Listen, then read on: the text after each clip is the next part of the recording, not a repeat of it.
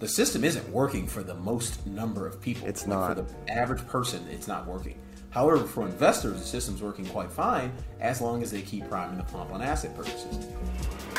All right, everyone, welcome back to an episode of On the Margin. Today I'm joined by Darius Dale. Darius, welcome. What's up, Michael? How you doing? I'm doing very well, my friend. I'm doing very well. How are you? It's a pleasure to be here, my friend. Yeah. Every day above grass is above this on this side of the grass. Rather, is a good day. Every, indeed, it is. Indeed, it is. A lot of perspective. Um, so usually I wait till the end of this, but uh, you, I know, just went out on your own. Started uh, 42 Macro. So give us the plug before we get into it here. Tell us a little bit about what you're doing right now. Yeah, yeah. So I mean, at, at 42 Macro, I mean, our mission is pretty simple. We, we want to democratize the institutional grade macro risk management processes that a lot of you know the, the most followed you know buy side firms and asset managers are using. Democratize those processes for for all investors. Um, you know, I believe there's a lot of you know macro opinion out there, and, and quite frankly, I do believe that you know the world is really devoid of macro process. And so, what we do at 42 Macro is really crunch all the numbers and the data uh, for investors, so that they can follow along and actually appropriately risk manage their capital across economic and market cycles. Yeah, that's great, man. I'm super happy to support that. It's so hard to get good information out there. Like even we were just talking before we came on here, super basic stuff. Uh, even something like QE is just completely misunderstood, uh, and Totally. nothing that fundamental. Uh, there should be questions around. So, um, with that being said, I want to just get right into it. Uh, let's kind of start at this idea of reflation, right? So, if you kind of go back to September, October, November of this year, uh, the reflation trade, the reopening trade was kind of all the rage. Uh, it's seeming like that's died down a little bit, um, and obviously there are fears about uh, the Delta variant kind of flaring up. Uh, Jackson Hole is being recorded uh, virtually, not an in-person meeting, maybe for the first time ever. So, talk to us a little bit about where you kind of think we are in this reflation trade, reopening of the economy, growth, all that kind of stuff.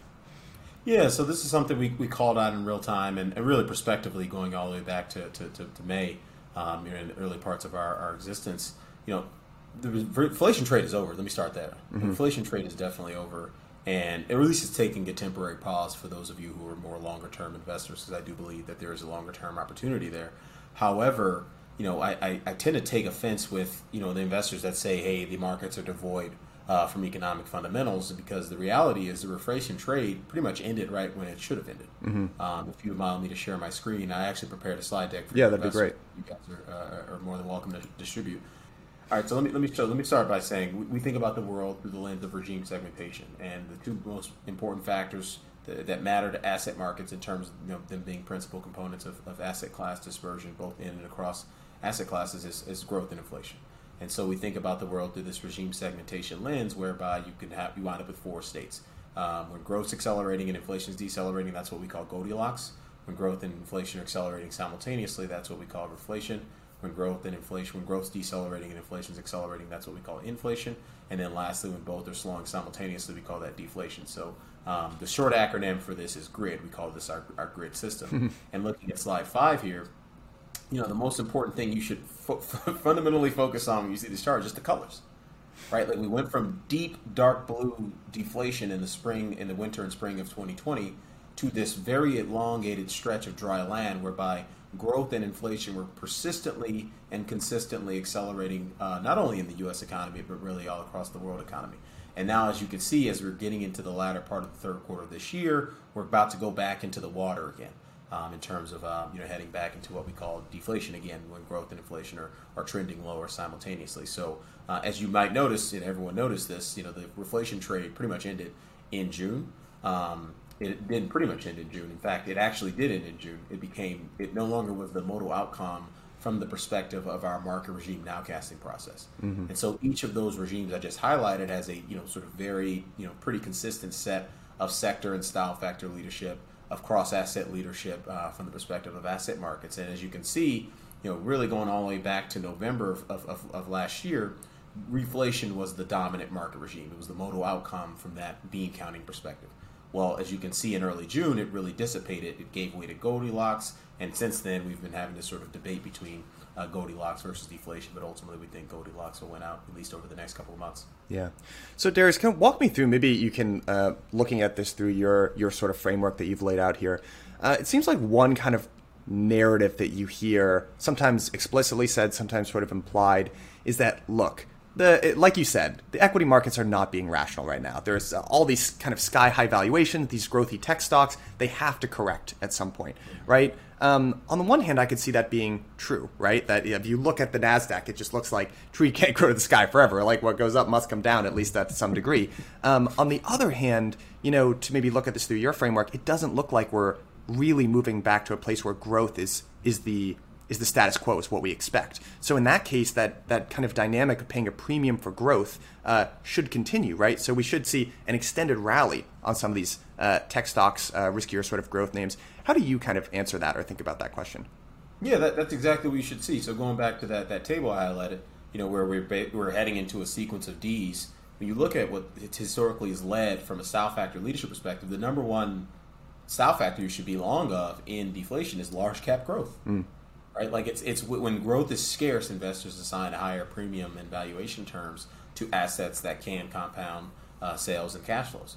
And so that's precisely what we observed over the past, you know, sort of month. Two, really, it's been two and a half, three months going on, starting in early June.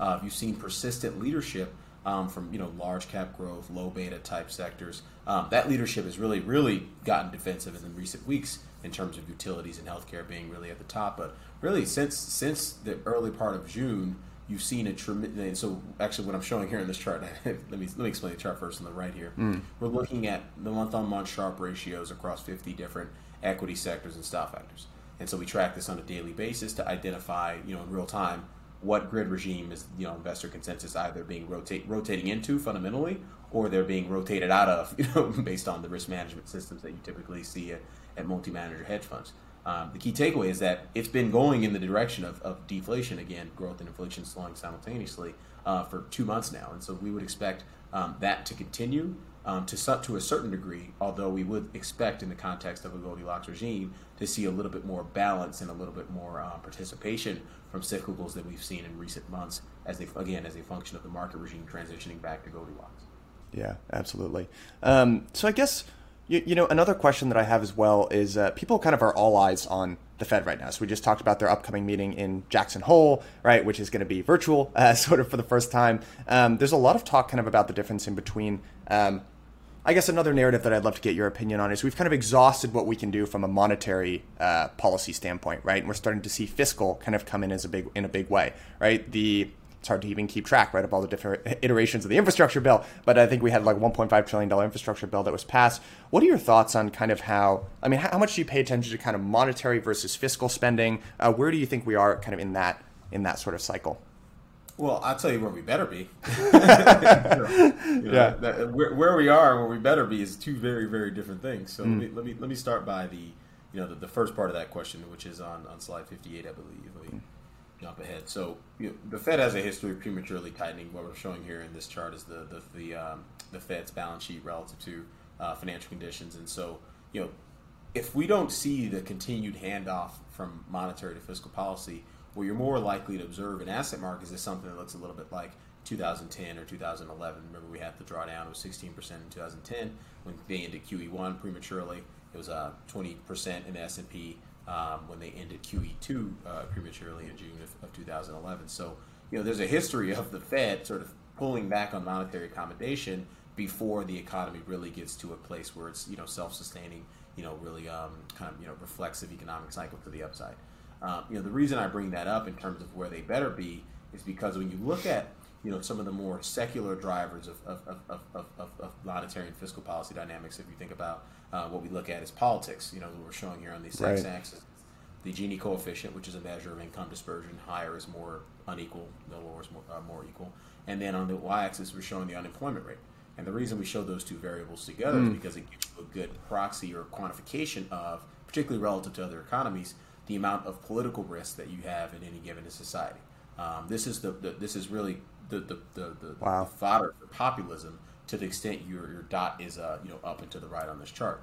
And so as you can see where our dot is currently the United States, we've really separated from the pack from the, the rest of you know developed markets, the rest of the Western world from the perspective of this political risk. And the reason that's important is because a lot of what's driven that, if you think about the breakdown hmm. in the relationship between labor and capital in the United States society, that's what's really been that's what's driven the location of our dot on that previous chart what I'm showing in this chart here our, is corporate profits as a percent of GDP relative to um, uh, employee compensation as a percent of national income. And as you can see, you know, that was a long and healthy, stable relationship. It was cyclical, as it always has been, you know, throughout the dawn since the dawn of time. Right. However, it was a long, healthy, stable relationship. Well, starting in you know really the early part of the, the 21st century, you had China join the WTO in November 2001. You had the you know sort of the onset of you know the internet and and, and, and, and, and internet commerce and all that the jazz that came with it, and then you also had the proliferation of of low interest rates and and the and because of that the proliferation of the private equity industry and all these things they've all basically laid siege to the amount of compensation and the share of national income that was being uh, garnered by workers. And so, to me, this is why we kind of are having these discussions about this sea change in fiscal policy, or this this this. They better have the sea change in fiscal policy because if you don't get it, what we're going to see is a lot more of what we saw last summer and a lot of what we saw in the early part of January in terms of both sides of the aisle being pissed off and fed up enough, you know, as a function of being left behind by economic by, by this, by this this this style of economic development. Yeah. Man, those are some really great charts. That Gini coefficient chart, uh, yeah, I'm gonna have to, to take a deeper look at that. I love the way you laid this out because to me, a lot of this comes back. Almost everything comes back to a lot of these types of discussions tend to be centered on are we going towards inflationary environment or a deflationary environment and for me i think the more important question to understand there is it all comes back to income inequality, right? Wealth inequality. Uh, because as long as you have that for sustained periods of time, you can just look throughout history. That never lasts. That literally never lasts. Something has to change, right? The most, um, you know, the least extreme way that that could change is maybe there's a shift in labor to capital, which is what I want to ask next. Uh, but the most extreme is like the, you know, French Revolution heads on spikes, which I'm not saying that we're there yet, but, uh, you know, always good to be cognizant of. Um, so, yeah. so could you go back to that the labor versus capital chart that you had there before? Yeah, absolutely. Sorry, my apologies. No, no, no. Um, so here's my question for you here. So, if you if you look at kind of how empires structure themselves, um, one component of successful empires is they have access to really cheap labor. Um, in the mm-hmm. past, that has been basically forced labor. Uh, you can make the argument that for the United States, what we've essentially done over the last like 30 years uh, under the banner of uh, globalization, right, or outsourcing, is we've taken in this huge, super low cost labor pool in the form of China, right? Mm-hmm. So, on the one hand, when I think about where we're headed um, in terms of being in a secularly inflationary or deflationary environment, we're printing all this money, right? So, how could we not be headed towards inflation? But on the other hand, we still have these gigantic, uh, low cost labor pools. Even if China were to, you know, their, their cost of labor were to go up, there are other places in the world that I think we would just relocate to. So how does this dynamic of um, share of income, right, for the United States change if there are still these low cost labor pools that exist, be it China or maybe if we move to like Vietnam or Mexico or other places? Like, what's your thought on, on that dynamic? Yeah, no, that's a phenomenal uh, loaded question. I know. Sorry, it took me uh, about two minutes to get that one out. So uh, no, yeah. no, no. Please, I, I, appreciate it. It's uh, it's a very thoughtful question, and, and, I think there's a couple tenets that I really want to highlight. So uh, let's start with this sort of concept of, of, of we have you know I think you sort of alluded to this, and, and I'll spell it out a little bit more. I think what you're effectively saying is that a lot of the dynamics that have caused disinflation in the past few decades have not changed. Right. Right. Like yes. there's nothing new about that, and I, I would agree with that. You know, so if you look at what I'm showing here in this chart here on slide 43, uh, the red line is, is employees, uh, the, the, compensation of employees relative to the consumption of fixed capital. Mm-hmm. And as you can see, that's just been a, a, a one way ticket. You know, obviously it has these sort of secular bottoms for or cyclical bottoms, but it's been a one way ticket lower for, for several decades now. Yep. And then um, the blue line in this chart shows the market cap of the S&P 100 index, so the, the 100 largest companies in the S&P, divided by the market cap of the S&P 500 index. And what you can see is that chart is up and to the right. And so what it, what this chart effectively describes is the fact that the U.S. economy, particularly the U.S. labor market, is increasingly dominated by monopsonies, and it's increasingly dominated by a broad, broad based preference for, for capital relative to labor. And so that's important to think about in the context of you know all these sort of secular drivers of inflation or disinflation rather are pretty much intact still. Yep. look at workforce participation rates on its lows still. Mon- the velocity of money it's on its lows and then um, you know still structurally out, still you know secularly elevated is you know the amounts of goods and services that we import from abroad. And so that you know to move this to the China discussion, it's like yeah, we can definitely start to you know shift our we can shift our our, our, our, our production of goods you know to other economies at the margins. Obviously, you can't do it overnight You're going to cause supply chain imbalances like the ones we're currently observing. Uh, but certainly, you know, there's this gigantic pool of excess labor out there waiting and ready and willing to finance cheap consumption of goods in the United States of America. That that's not going away unless we start to levy incremental tariffs or change um, the nature of which we operate, um, you know, in the global economy, which I, I highly doubt we're going to do. So, to answer your question on are we headed for inflation or are we headed for, for, for disinflation, you know, I think you, you kind of have to think about where, where we're coming from and where we've been right? So this is what we're showing here is just the, the time series of U.S. Uh, headline CPI. The chart on the left is a 30-year chart. Chart on the right is a, a five-year chart. And what you can see is that you know, yes, our models have inflation peaking, rolling, and decelerating over the course of our next 12-month time horizon. However, you know, when those models start to bottom in the middle of next year, they're going to be bottoming at levels that are much higher than the bottoms we've recently observed in the past few sort of you know rate of change cycles that we've seen in this time statistic or in this in this time series. You know, so, so what that like what that means that the summarizing that it means that the second the stationary mean of inflation has transposed itself higher. Mm. You know, it used to oscillate around one and a half percent for for headline CPI, around one percent for core PCE. Those numbers are going higher, probably by 50 to 150 basis points. And that to me is a dynamic that the market doesn't have to price in now. And and really, I think the market what the market really is pricing in is the peaking and rolling of inflation but at some point in the next 12 to 18 months, we're going to be fully back on with this sort of transition to, you know, reflation, commodities, you know, sell bonds, interest rates are going higher. A lot of the stuff that we saw from November through through early May, through early June, um, will likely start to come back on. But again, it's just you got to manage the rate of change cycles, which is why we use that grid process. Yeah, yeah, that actually kind of led perfectly into the next question that I have, which is uh, you know something else that was started to become popular uh, around uh, October, November it's hard to remember time uh, this year. What even is that? Uh, is this phrase commodity super cycle, right? Everyone's like, we're going into the next uh, commodity super cycle here. This started around when you know lumber kind of began its parabolic rise, right? Um, and what you've started to see is some of those commodities that grabbed a lot of news headlines. People are paying a lot of attention to. Uh, I saw this chart uh, get posted on Twitter today. We're recording this on the 23rd. Uh, lumber has essentially made a uh, round trip, right? So it started to, uh, you know, it's it's kind of parabolic rise in around September, I think, of last year, uh, and now it's right around where it was, or even even lower. Um, and there are some other commodities like that as well, like steels. They're the most recent one to kind of go up, but it looks like it's coming back down as well. Iron ore. Uh, so, what are your thoughts in general about the price of commodities? Right? Does it kind of depend on whether or not we're in this uh, reflationary environment? Do you think prices are going to continue to rise? What are your thoughts on the whole commodity super cycle thesis? You know, uh, however many months we are out. Yeah, I think I think it's a fair thesis, but I mean nothing goes up in a straight line, as right. you can see from, from this, this, The red line here showing the uh, the CRB index, which is the broad broad basket of commodities, and the blue line is the U.S. dollar index. It literally did go up in a straight line. yeah, yeah, it's, yeah it's, it's, it's, a good point. up into the highs of, of, of earlier this, you know, the second quarter of this year. And so there's clearly naturally going to be a pause. And really what's driving that pause, again, from our perspective, our, our framework, is the fact that the rate of change of growth and the rate of change of inflation are now slowing simultaneously as opposed to accelerating simultaneously. Um, but in terms of getting a super cycle in anything, you got to start any sort of super cycle discussion in our industry with where what is your secular outlook for the U.S. dollar? The U.S. dollar mm. is the residual. The price of the U.S. dollar, in our in our opinion, is the residual of the, the, the imbalance or the, the, lack thereof between supply and demand of dollar-based credit, both inter- domestically and abroad. That's a, that's a mouthful. So let me start over and say that again. the U.S. dollar is the residual of the supply and demand imbalance or lack thereof between the or, or, uh, of, of, of the supply and demand of dollar-denominated credit, both domestically and abroad.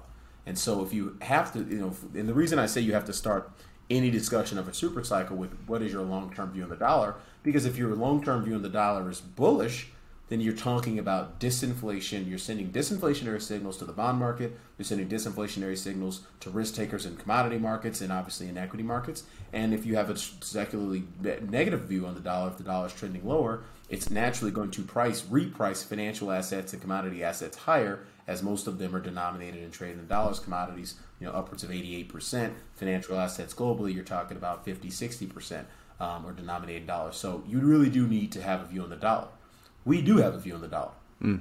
Bullish on it in the near term, having been long the dollar since early June. Um, however, in over the long term, we're quite bearish. Um, I, you know, I, I, think you know a lot of investors. You know, are on both sides of that camp, but I think the, the, there's a much more work on the secular bear case for the dollar mm. than there is on the secular bull case for the dollar. And I tend not to want to be consensus. You know, I actually I really don't care what consensus is doing at any given moment. I care how their consensus is positioned because positioning actually matters. But in terms of the longer outcome, the longer term view, you know, you got to start with balance of payments risk. You know, what's the current account? You go. Let's go back to the currency fundamentals. What is the current account balance? Where's it going to be in three to five years? What's the sovereign fiscal balance? Where's it going to be in three to five years. And, and as you can see, the U.S. dollar, the U.S. we are the, the dirtiest dirty shirt in the laundry hamper with respect to currency risk. And the reason this has not mattered in the in, in 2021 is because you've seen an exceptionalism with respect to U.S. growth and U.S. inflation statistics that's pulling forward the likelihood of Fed tapering and, and tightening of monetary policy at the margins into the end of 2021. You don't necessarily have similar dynamics occurring in the UK, in the Eurozone, in terms of the ECB. You don't have it happening in Japan. You certainly don't have that happening in China. And so the dollar, from a, from a relative, you know, real interest rate and, and really shadow policy rate uh, perspective, has really benefited year to date. And so the, the real question is, what does the world look like post COVID? Or, or mm. more, I don't actually believe in the phrase post COVID because I do believe the pandemic is has become an endemic, and we just have to acknowledge that and start to shift the way we do things in society. Yeah. But I'll leave that for a second discussion. Let me just sort of wrap up on the dollar. The reason we're so bearish on the dollar longer term, one, the currency fundamentals support that. Two, foreign central banks, and I'm showing here a chart of international reserve assets as, a, as relative to uh, U.S. public debt outstanding. And as, as you can clearly see, they either don't want dollars, there's not enough dollar recycling in terms of buying, you know, the, the U.S. Treasury securities, or we're issuing Treasury securities so fast that they can't keep up. And so what this means is that you have to have a central bank, the Federal Reserve, i.e., has to actually absorb all that incremental treasury supply from the sea change in fiscal policy that we you know we previously discussed. And the reason that's you know negative for the dollar long term is because again, you're going to have to have a central bank stay much more easy at every interval than they otherwise would be to capitalize the US government. If they don't, and here's this is why remember I asked the question like I'll tell you what they better do if they don't, the problem is you're going to have a crowding out effect that starts with the federal government issuing bonds. The treasury, the treasury market is at the top of the global capital structure. It's going to get its money, and so what that means is that the Fed isn't buying enough of that debt.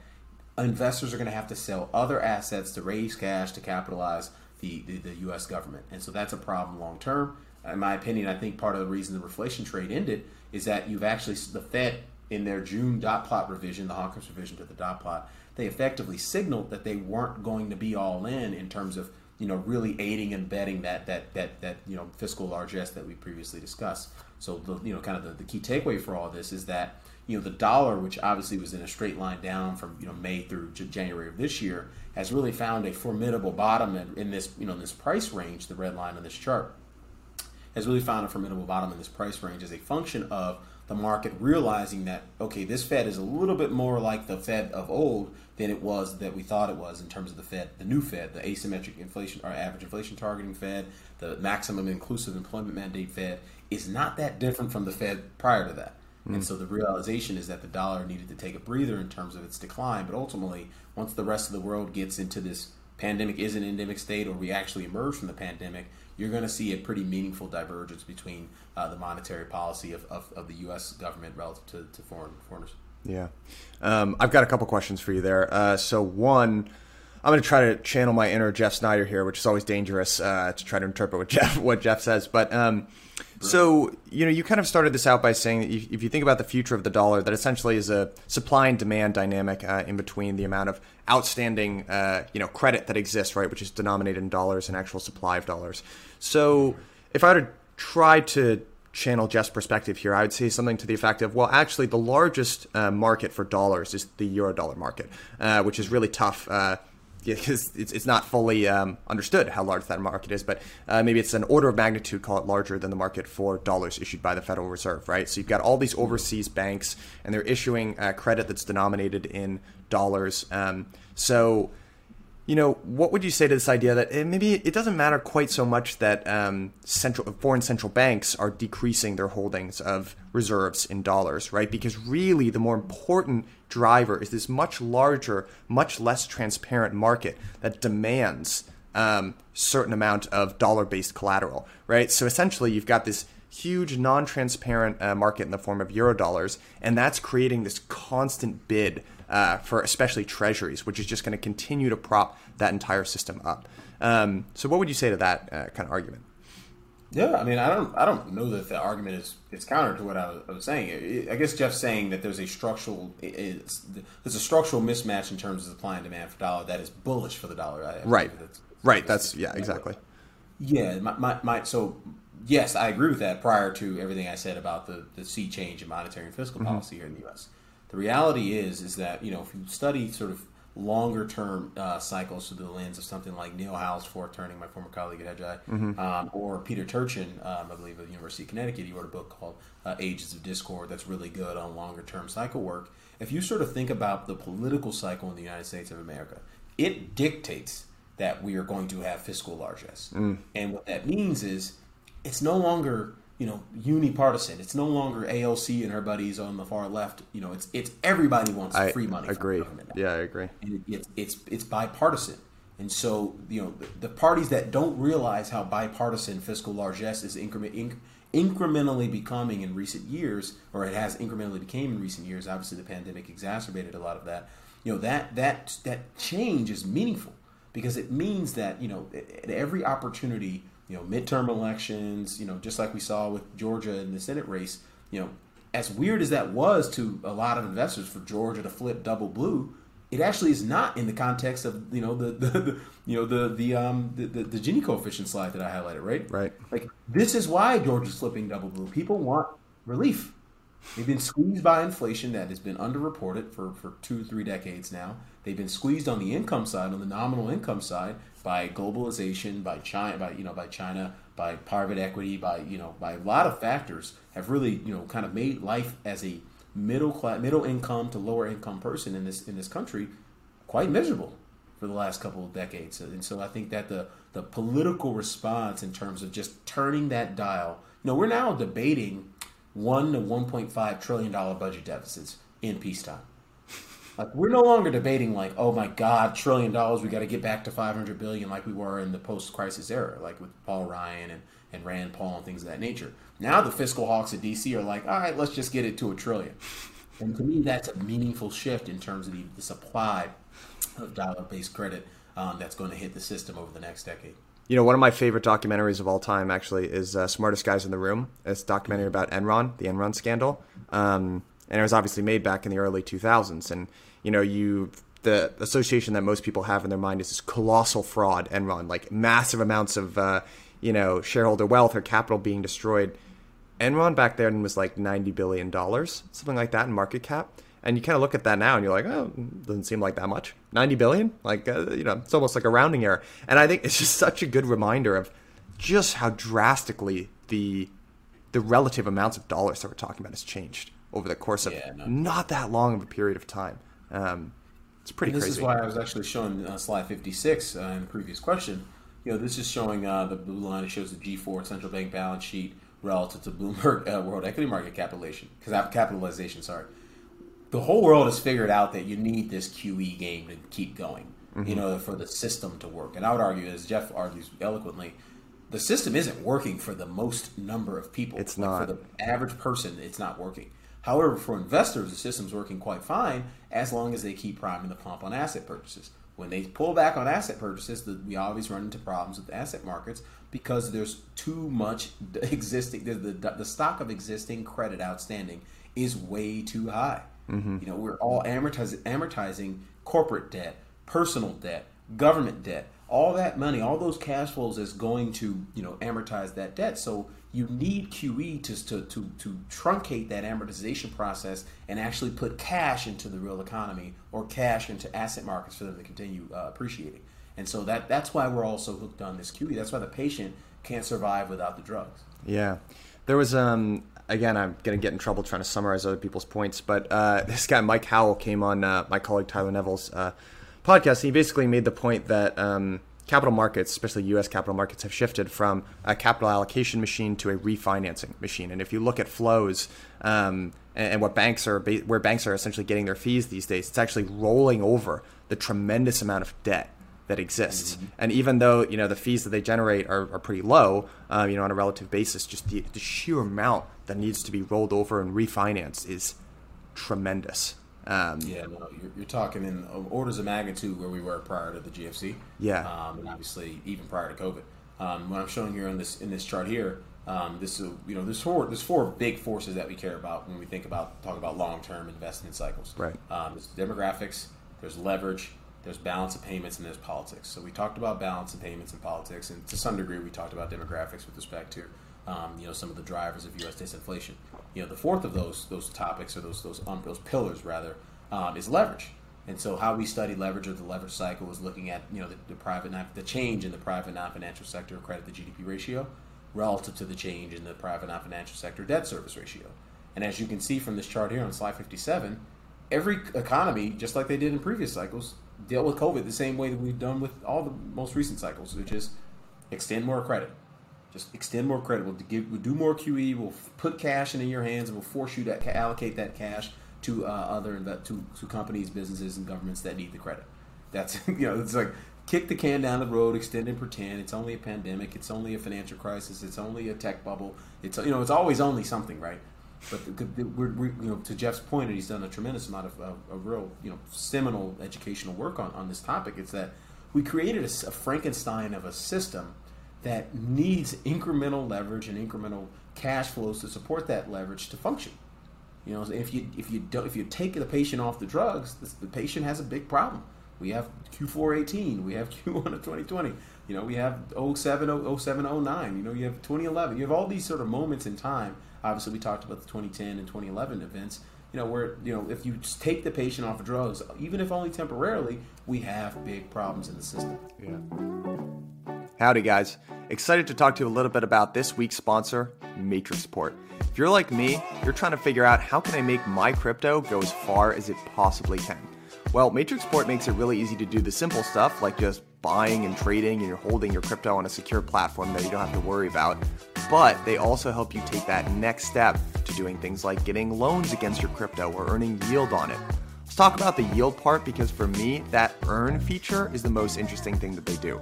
Number one, First step, you can start earning up to 30% APY on your USDC deposits.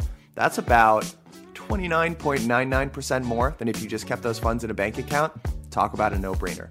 Number two, their team walked me through this. They have made accessing DeFi easy. And guys, I am telling you, I am the biggest Luddite on the face of the earth. If I can understand this stuff, then I promise so can you. So don't wait. At least go check them out click the link at the bottom of this episode. Thank me later. So, a lot of folks that I've spoken to, just because people look at the world through their own lens, so they have a lot of different language to describe that exact problem that you just outlined, right? So, uh, this coming this will have been released by the time this episode airs but Alfonso Peccatiello came on our show last week and the language that he used to describe that exact problem is there's a difference between structural growth and cyclical growth, which is driven by credit right? So there's certain growth expectations that are baked into the economy. The easiest way that I have of understanding that is the largest pool of institutional capital that exists is pension funds. They have a certain target that they need to meet, which is like around 7%, right? So at a certain point, it's politically or socially unacceptable to not be growing at a certain rate, right?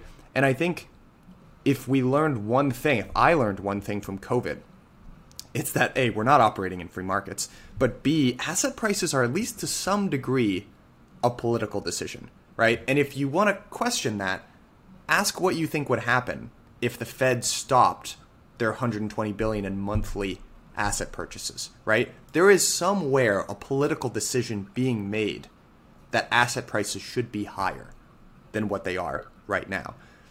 And of course, right? It's it it, it is. It's just a simple thought experiment. Um, so, it's not. It's sorry. I, will I'll interject. It's actually not a simple thought experiment. it is the truth.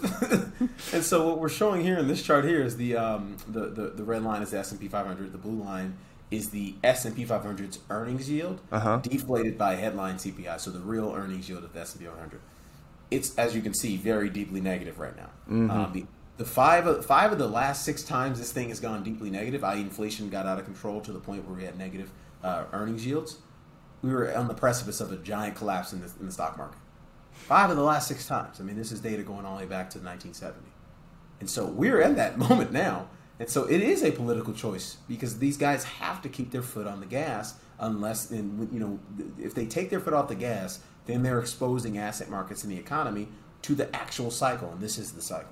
Right. Yeah. My question is so I've asked this question a lot of different ways to a lot of different people. So I'm going to ask it to you too. What is, how do we reset here, right? Because you're absolutely right that we have been kicking the can down the road for a long period of time. So generally, when I ask this question, people are like, "Well, we're going to continue to kick the can." Okay. Do you philosophically believe that that can happen forever, right? Or or are there just breaking points, right? Where, like, to use it, to use a not even totally unrealistic example, the price of homes in the, so my parents just moved to Bozeman, Montana. Um, mm-hmm. Congratulations, mom and dad. Uh, the how the average price of residential real estate in Bozeman is up something like it's just under 100% year over year, right? Come on. 100 doubled? Yeah, it's insane what's going on over there. And and I get Bozeman's like it's a new it's a hot area whatever. I, what, what is it? Whatever, dude. Whatever, man. Price. Whatever. Like the average median price of the house in, in, the U.S. was up something like 18% last year, and it's supposed yeah. to be like 12% this year. So yeah. what happens when we wake up and houses cost? You know, the median price of a home in the United States costs 1.8 million dollars, two million dollars. I mean, we're already seeing that. And so, so uh, I'll, I'll, go back to the, the Bozeman example in a second. We're already seeing this. So this chart here on 53 shows the relationship between um, uh, home price appreciation through the lens of the Case-Shiller time series and owner's equivalent rent.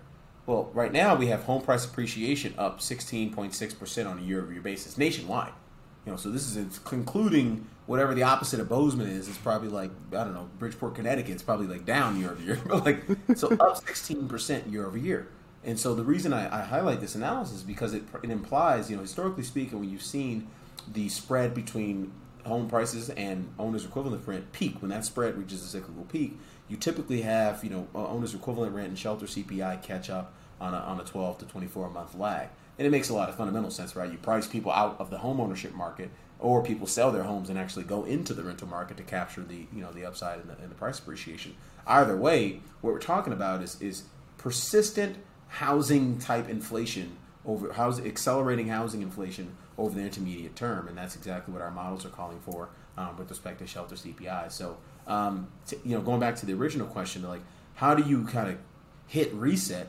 I mean, the answer is like there's only two ways to do it. Dalio sort of introduced this framework, yeah. this concept called the the beautiful deleveraging versus the ugly deleveraging. I don't believe any government is has the political will to pursue the ugly deleveraging. Mm-hmm. Right? You're not going to be in office, particularly in a you know a society where we're electing presidents every four years. The, the, the election cycles basically every two years. Um, you know, the, the presidential election cycles every two years. The midterm election cycles every one year. And so you're never going to have a, a, a, core constituent of policymakers and a core constituent uh, of voters who believe in causing that much economic pain, or, or more importantly, I should say, they're incentivized to cause that much economic pain. And you know, because the, the only thing worse than like having a, a long term malaise if you're a middle class American is actually having a protracted, a shorter term but really sharp, deep, you know, malaise. Imagine if we went to COVID and we didn't hand out checks you know, we, we basically told people to go sit at home and not make money and didn't give people money. Imagine what that would have actually felt like for a lot of families in America. In, in America. So that's what we're arguing for when we talk about a, a, nasty, ugly deleveraging. And I just don't think there's a political will to, to, to pursue that policy. Yeah. So maybe to like sum up, uh, if I could, like everything that we've talked about, I totally agree with you. All these kind of roads, especially macro land, kind of lead back to the future of the U.S. dollar. But if, if you just kind of look at um, you know the last 50 uh, 70 years however far you want to go back we've essentially been putting pressure on the dollar uh, right and kind of uh, relying on that um, and its status as the reserve currency and trade is denominated in dollars so there's always going to be this kind of resting bid or supply or sorry demand rather uh, for it but now we're essentially putting pressure on that and really testing the limits of how far that can go is that like a, kind of an accurate summary of what we're talking about now because i'd love to get yeah. into how can investors prepare themselves right for the environment that we're talking about. Like if it's if it's imagine I'm in a in a seat where I'm trying to make investment decisions. Like how do I prepare for this environment that we're talking about here? Yeah, so that that's an outstanding question. I think the number one thing you have to do to prepare is have an understanding of where you are in the in the broader cycle. So this goes back to not only understanding, okay, where are we in the context of a global currency cycle? You know, where are we in that supply demand imbalance for dollar based mm-hmm. credit? We happen to think we're on the precipice of a real relative, you know, imbalance of dollar supply right. um, over the next five to seven years. Um, at least do we get to the you know the other side of this current Fourth Turning that we're in, and so that likely means we're going to have a down dollar over the long term, over the next you know three, five, six, seven years um, from where it is currently.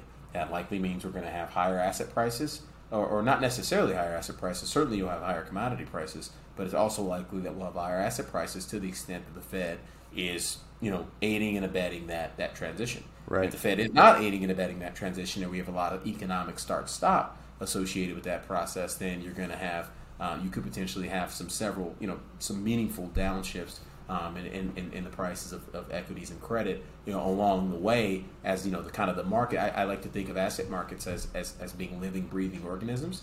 When the Treasury Department needs its money, if it's not going to get it from the Fed, it's going to cause a sell-off in other asset classes to capitalize itself. Right. For the Fed to come back into the game. So the, the market is smart in that regard in terms of, you know, creating this almost Pavlovian response uh, out of policymakers. And then lastly, along the way, I mean, you know, if you're a long-term asset allocator, that's that's all fine and dandy. But you know, a long-term asset allocator buying every commodity chart at the beginning of June would have got his face ripped off and, and, and, quite frankly removed from the seat that they're sitting in. Mm-hmm. And so this is why I go back to the cyclical component of what we do. It's about understanding the rate of change cycles of growth and inflation and realizing, hey, when you're at a cyclical peak of something like growth or something like inflation, you know, this is inflation here, this is growth, we're you know, we're coming off cyclical peaks. And so that augurs for a, a much more defensive sort of um, you know much more defensive asset allocation over the intermediate term. That doesn't mean you need to take your long-term portfolio from you know 100% commodities to 100% bonds. Obviously, you should never be in either of those right. uh, setups. I'm just using that as an example. It just means you need to start making decisions at the margins to book gains and things that aren't going to work in the, over the next three, six, nine months, and really have capital to rotate into things that will work. And then at the end of that process, you know, by the middle of next year, you're going to be buying a lot of the commodities and things of that nature that you know you make money on in the first half of this year because the dollar can really start to break out of its consolidation in a meaningful way to the downside. I'm going to ask you a bit of a tricky question here, but because I, I tend to subscribe to your explanation here, right? Like it's it's almost like don't don't think about it too hard, right? When there's this much uh, currency debasement that's going on, hard assets, honestly, like real estate, like commodities, gold, should tend to do really well. What is the devil's advocate view there? Why could that understanding of the world be wrong or, or incorrect? Or kind of what's the counter argument to everything that we just laid out? Well, I think the counter argument is that that that price begets more supply. Mm. And so, you know, I think that's something the crude oil marketing is struggling with right now, to be frank um, is that you know when the prices get high, it incentivizes more people to drill for natural resources, mm. and so you know you typically that's why you don't have these sort of long term like 8 10 12 year moves in commodity markets they tend to be like three to five at most mm. right you get massive bubbles over a three to five year period and then that's when all the incremental supply starts to come online and really starts to depress prices so that's sort of the devil's advocate view but again i don't believe that the devil's advocate view is powerful enough to over to kind sort of uh, override you know these sort of longer term currency you know and, and debasement dynamics associated with this sort of lurching left of monetary and fiscal policy. Now, again, I mentioned earlier that monetary policy, part of the reason the inflation trade ended, um, you know, when it did in the middle of this year, is twofold. One, the growth and inflation, the rate of change cycles for growth and inflation were, you know, were peaking and rolling, and we're obviously observing that in the data already. Uh, but number two, it was the Federal Reserve that sent a signal to investors via its dot plot, and really through a lot of commentary that we've seen since then. Kaplan, Bullard, Bostic, you know, they're all, you know, Esther George, they've all made very hawkish comments since then. You know, part of that is the fact that the Fed basically said, "Hey, look, we might have had, we might have adopted this new, these two new frameworks, but we're not going to be this sort of perpetually easy MMT financing, you know, central bank that you thought we were going to be. You know, we're just not, at least not yet. We probably need another economic and/or market event um, to, to catalyze that that real shift left. Or more importantly, you could see someone uh, replace Powell in, in, February of next year. I think that uh, supply demand as well, when you're talking about commodity cycles, is just super super important, right? Um, and actually, with that uh, supply dynamic and bring more supply online, I actually want to ask you about moving to a crypto question here for you. But when you look at an asset like Bitcoin, right?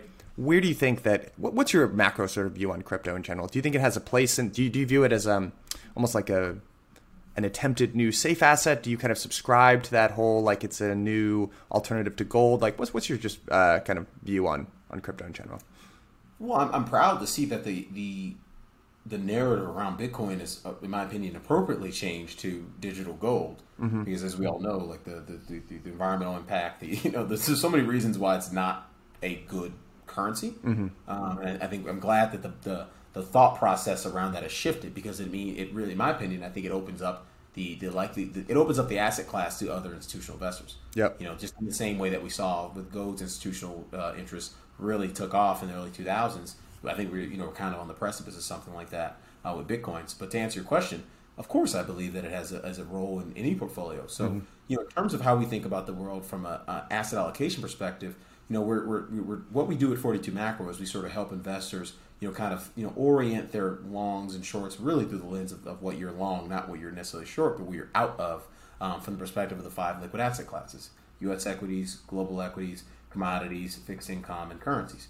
And we do that through the lens of what we call our grid asset market back test. That's a that's nomenclature, but it's really just designed to say, hey, what's the, the, the expected return and percent positive ratio for everything I can tell that I can shock the system with uh, from the perspective of, of, of, of, of, what we think about the economy, what we think about policy, what do we think about um, you know sort of the rest of the world, economic developments and things of that nature, and then what is the risk, what's the volatility, what's the covariance. So we're quantifying all this stuff and actually creating visualizations that help investors to say, hey, this is where I should be allocating capital at the margins. This is where I shouldn't be allocating capital at the margins. And right now, in terms of how we have the um, the, uh, the the commodities back test set up I believe that's on slide 111. Let me uh, jump you to there. Yeah, yep. So. Yeah, this is annualized expected return. So I mentioned that backtesting process. So we have D for deflation. That means growth and inflation are trending lower. Uh, we don't think growth or inflation are slowing sharply. So we have a zero sigma deltas plugged in there. We have policy uh, balance sheet tightening at the margin coming up. We have fiscal policy. We'll be tightening fiscal policy for you know extended period of time, just mm. based on the size of the hole that we blew in the budget deficit in the second, in the first, second, first and second quarter of this year, and then lastly we have the rest of the world. So we factor in all that information on a 25-year look back to get you to those those scatter plots that we highlighted. Uh, particularly, I believe commodities again was on slide 98. So Bitcoin in particular, again, we just show the ETF um, as a proxy for the, the underlying indices. Mm. You know, Bitcoin and Ethereum are actually quite low risk relative to where you know what what you know what you would expect from other commodities um, in the context of, of that analysis. And in my opinion, I think that's why you're now starting to see more funds flow back into crypto as a function of this transition to all those economic and, and, politi- and policy developments that we highlighted in the backtest. And you know, one of the um, the components just of growth thing you highlighted before was just uh, uh, demographics in general, and I do think it. You know, I, I don't really necessarily people subscribe or people say there are a lot of differences, right, between like the millennial generation versus like Gen Z or, or Gen X versus Boomer, etc. I think that most uh, generations tend to be pretty similar. That being said, I do think there is actually a a market preference for digital assets like crypto, Bitcoin, Ethereum, etc. from a younger generation. So I just see these huge tailwinds for the asset class in general, and I really do think um, I, am very sympathetic to folks that are skeptical about uh, crypto in general. I, I totally understand. I think it's actually more about volatility really than anything else. But I do think if you dig deep enough on most criticisms of this asset mm-hmm. class, what you end up finding is that there's a certain group of people they you just can't touch it. Uh, right? It's digital, and to that to a certain demographic of folks, that means it's not as real as something that you can touch like gold. But mm-hmm. I think for a whole generation of especially you know people look at me and like oh you're a digital native i don't really like not really not compared to you know gen z and what they're doing i mean for them it, for them it's almost more real if it's online um, and it is more real if it's online. It is. That is the world. That is the world. Yeah, it's it's it's almost like you know we're, we're getting to the place in the development of that generation where real and not real is a distinction without a difference. Like, That's a, there's, there's almost no difference between the two worlds. One is the physical realm where I eat and I sleep and I drink water, and the other one's where I do all the stuff that actually actualizes me from a human, human being perspective. And so I think you're you're increasingly for that generation and generations to come things like dig- the concept of a digital asset. We're not even going to have the conversation after a while.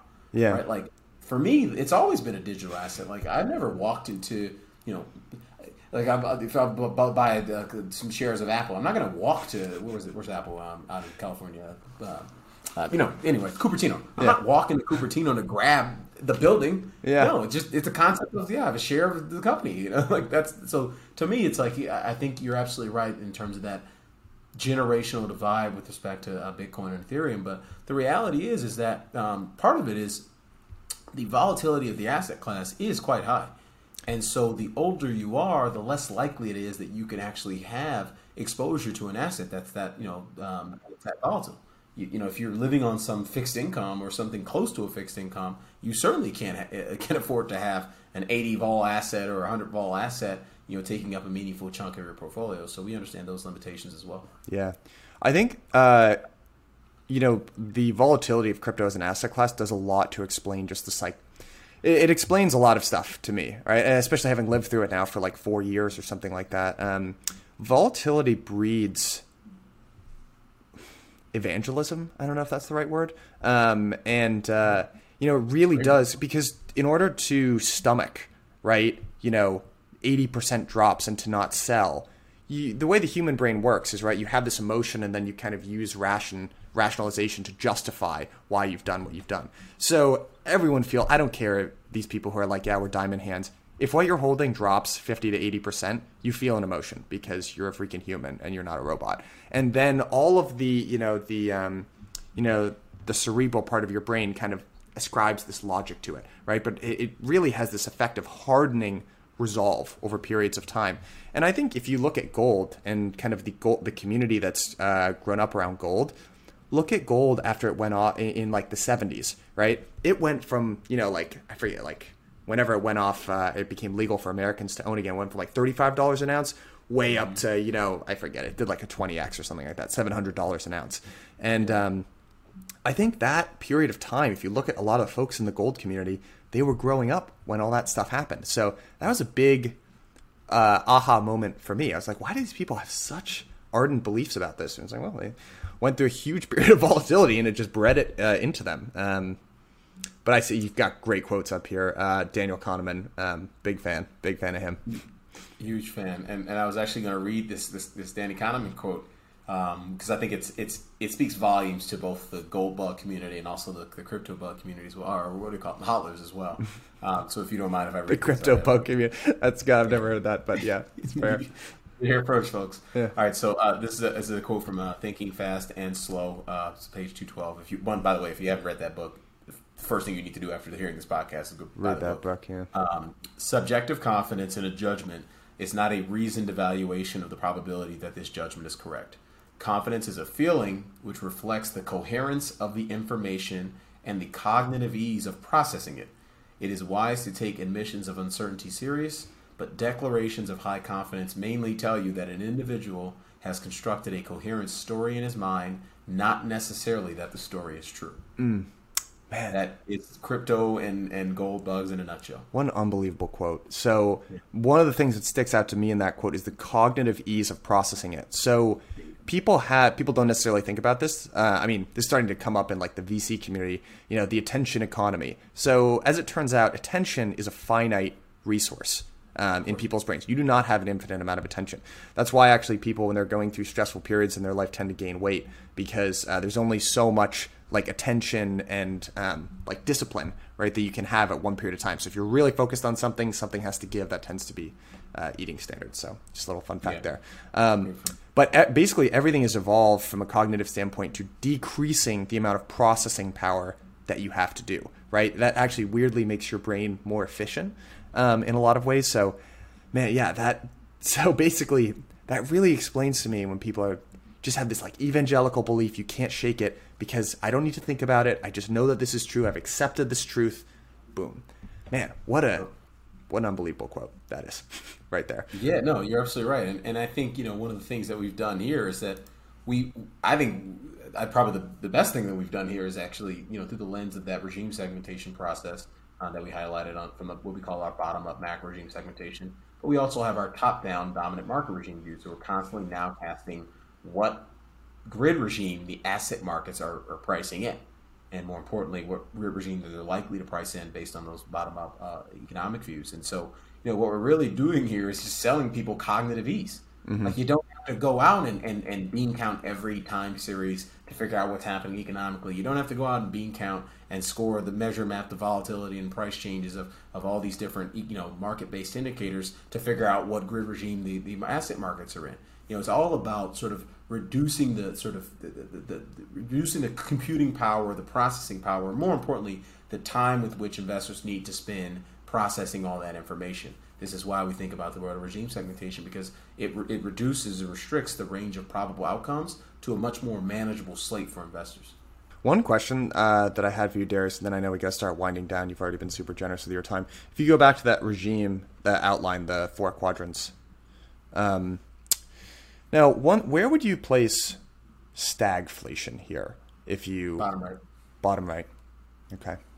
Um, do you make any distinctions in between like a stagflationary versus inflationary environment, or are those two like how, how do you think about those two possible outcomes? Probably, you know, to determine just as an example, determine like one of those dots, mm-hmm. you're probably looking at over ten thousand data points to determine the placement of one of those dots. Yeah, yeah. So there's a lot of there's a lot of summarizing summarizing in terms of what we do here at 42 Macro for investors. But to answer your question, yeah. So when you're we're in that bottom right that that bottom right regime there, when growth's decelerating and inflation's accelerating, at the margins, that is stagflation. Yeah. You know, and I think that I think investors also think about stagflation from the concept of high inflation and low growth.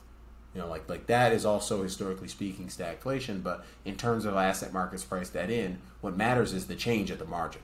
Are you going from high to less high? Or are you going from high to more high? Are you going from growth to slow growth to no growth? Or are you going from slow growth to some growth?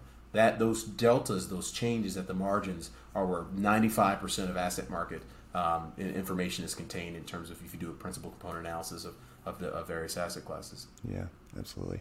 So I guess just to wrap it up, I mean we've covered a lot of the ground, uh, and thanks for being so uh, generous with your time. Any parting thoughts for folks listening to, like, let's say you're, um, you know, from the perspective of of someone who's kind of maybe in the older generation, managing for retirement, like these are could be interesting times, could be somewhat concerning times, right? So just any parting thoughts on, on everything that we sort of covered so far.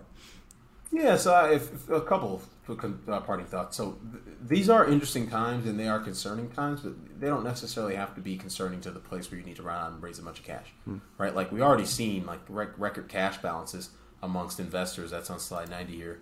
Let me take you there. You know, so we're right here. We're you know we're all time highs in the stock market, just an unrelenting bull market, and yet throughout that entire process, investors, you know, through the lens of money market fund assets, have been you know kind of sitting on their hands.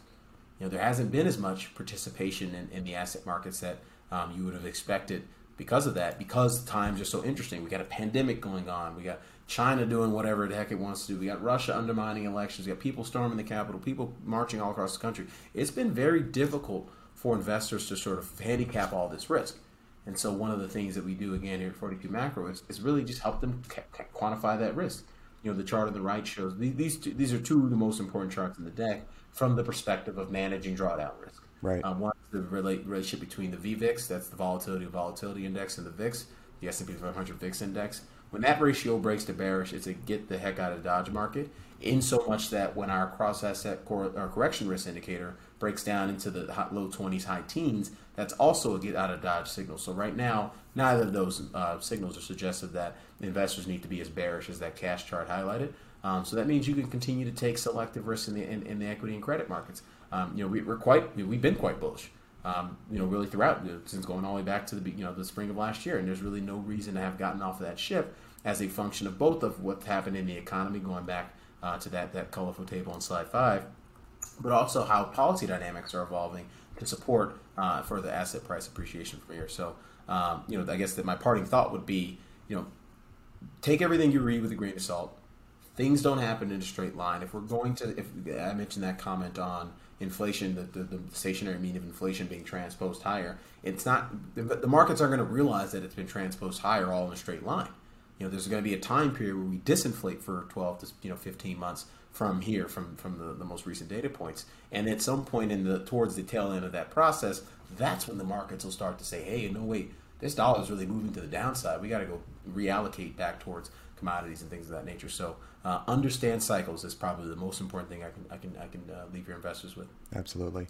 And Darius, if folks want to find out more about you or 42 Macro or follow the work that you do, what's the best way to do that? Yeah, so uh, obviously our website, 42macro.com, but I'm also on Twitter uh, at 42macro Dale, D D A L E, and then uh, we have our 42 macro handle as well. Awesome. All right, man. Thanks so much. This has been super enlightening, and thanks so much for making the time. Hope to do it again soon. Appreciate you, brother. Thank you so much. You too, man. Take care.